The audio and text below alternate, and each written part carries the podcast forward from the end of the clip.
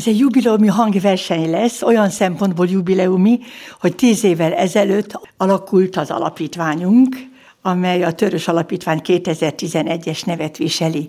Alapítványunknak a fő célkütőzése a kezdetektől az volt, hogy a második keleti egészségügyi ellátást javítsa, még színvonalassabbá tegye, új műszerek beszerzését tegye lehetővé. Azonban 2014-ben támadt egy olyan gondolatunk, és egy új célt tűztünk ki magunk elé, nevezetesen azt, hogy teret és lehetőséget adjunk a kerületben lakó fiatal ifjú művészeknek koncertezésre, és ezért elindítottunk egy jótékonysági hangverseny sorozatot.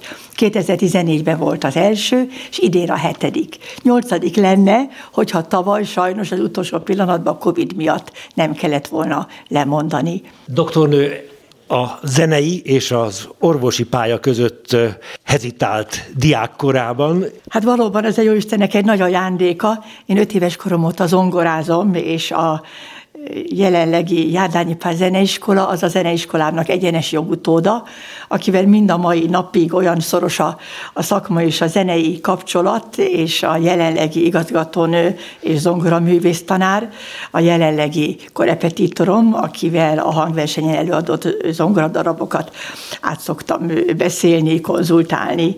Beethoven nekem a kedvenc zeneszerzőm, és szinte adta magát a, a téma és a koncertnek a programja, az az évforduló, hogy 2020-ban ünnepeltük Beethoven születésének 250. évfordulóját. De ez az 1770-es esztendőben különleges módon álltak a csillagok, ugyanis nem csak Beethoven született 250 éve, hanem akkor alakult alma materünk, a Szemülvesz Orvostudományi Egyetem is 250 éve, és lokál patriótaként hagyd ne feledkezzünk meg arról, hogy a Margit körúti országúti Szent István első vértanuló nevezett Ferences plébánia templom is tavaly ünnepelte 250 éves évfordulóját. A művészet, a tudomány, a hit, nek ez egy csodálatos hármas jubileuma. Tehát a második kerületi lokálpatrióta a Kapás utca, a Margit körúti templom, a kerületi zeneiskola, ezek mind olyan fontos motivumok életrajzában Törös Editnek, amelyek egy-egy ilyen jótékonysági koncerten valahogy találkoznak, és most különösen is. Mi lesz a program, kik lesznek a művészek? 15-én este 6 órakor kezdődik.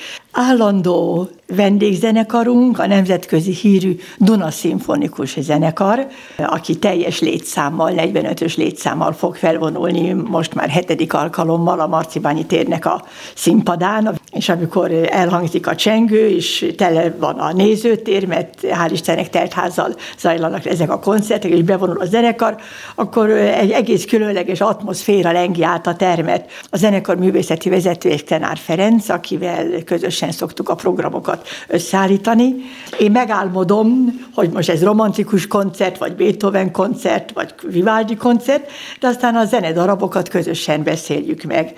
Van egy kiváló állandó japán karmesterünk, Kanaito Shifumi, aki 2016-ban megnyerte Örményországban a nemzetközi karmesterversenyt, és öt évvel ezelőtt ismertem meg egy hangversenyen, és Tanár Ferenc ajánlotta vendégkarmesternek, de olyan kölcsönös szimpátia és hát a zene hullám hosszán megértés és szeretet alakult ki a zenekar, a közönség, meg az egész alapítvány rendezése között, hogy azt követően Kanai Toshifumi minden évben eljön hozzánk vezényelni, és hát így most ötötször fog vezényelni, és még egy kis számmisztika. A próbákon jöttünk rá, amit még nem is tudtunk előre, hogy Kanai Toshifumi ötödik alkalommal Beethoven ötödik szimfóniáját fogja vezényelni, és elhangzik ez dur a császár verseny, melyet szintén ötödik zongora versenyként írt Beethoven. Kik a kedvezményezettek, mert mindig vannak olyan célok, amelyekre a bevételt igyekeznek fordítani. Igen, minden alkalommal felajánljuk a jótékonysági koncertnek az összegét, valamilyen különös, nagyobb értékű fizikoterápiás készülék vagy eszköznek a vásárlására. Ebben az évben azonban született a kuratóriumban egy új gondolat, sajnos nem mehetünk el együttérzés nélkül, amellett a tény mellett, hogy a Covid járvány, ez a halálos emberiségen végig söprő taroló járvány nem hagyta ki Magyarországot, nem hagyta ki a második kerületet, és bizony nagyon sok kis árva maradt a kerületünkben is.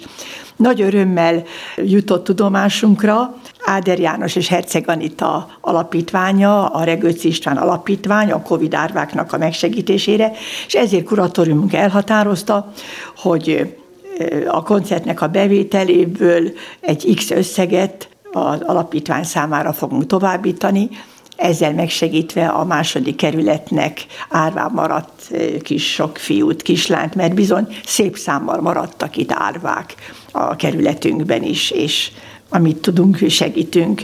Mindig egy Ferences atyának, 95 éves Ferences atyának jut eszembe a mondása a Ferences szolgálatom során, aki mindig azt mondta, hogy az életben csak az a miénk, amit másoknak adunk.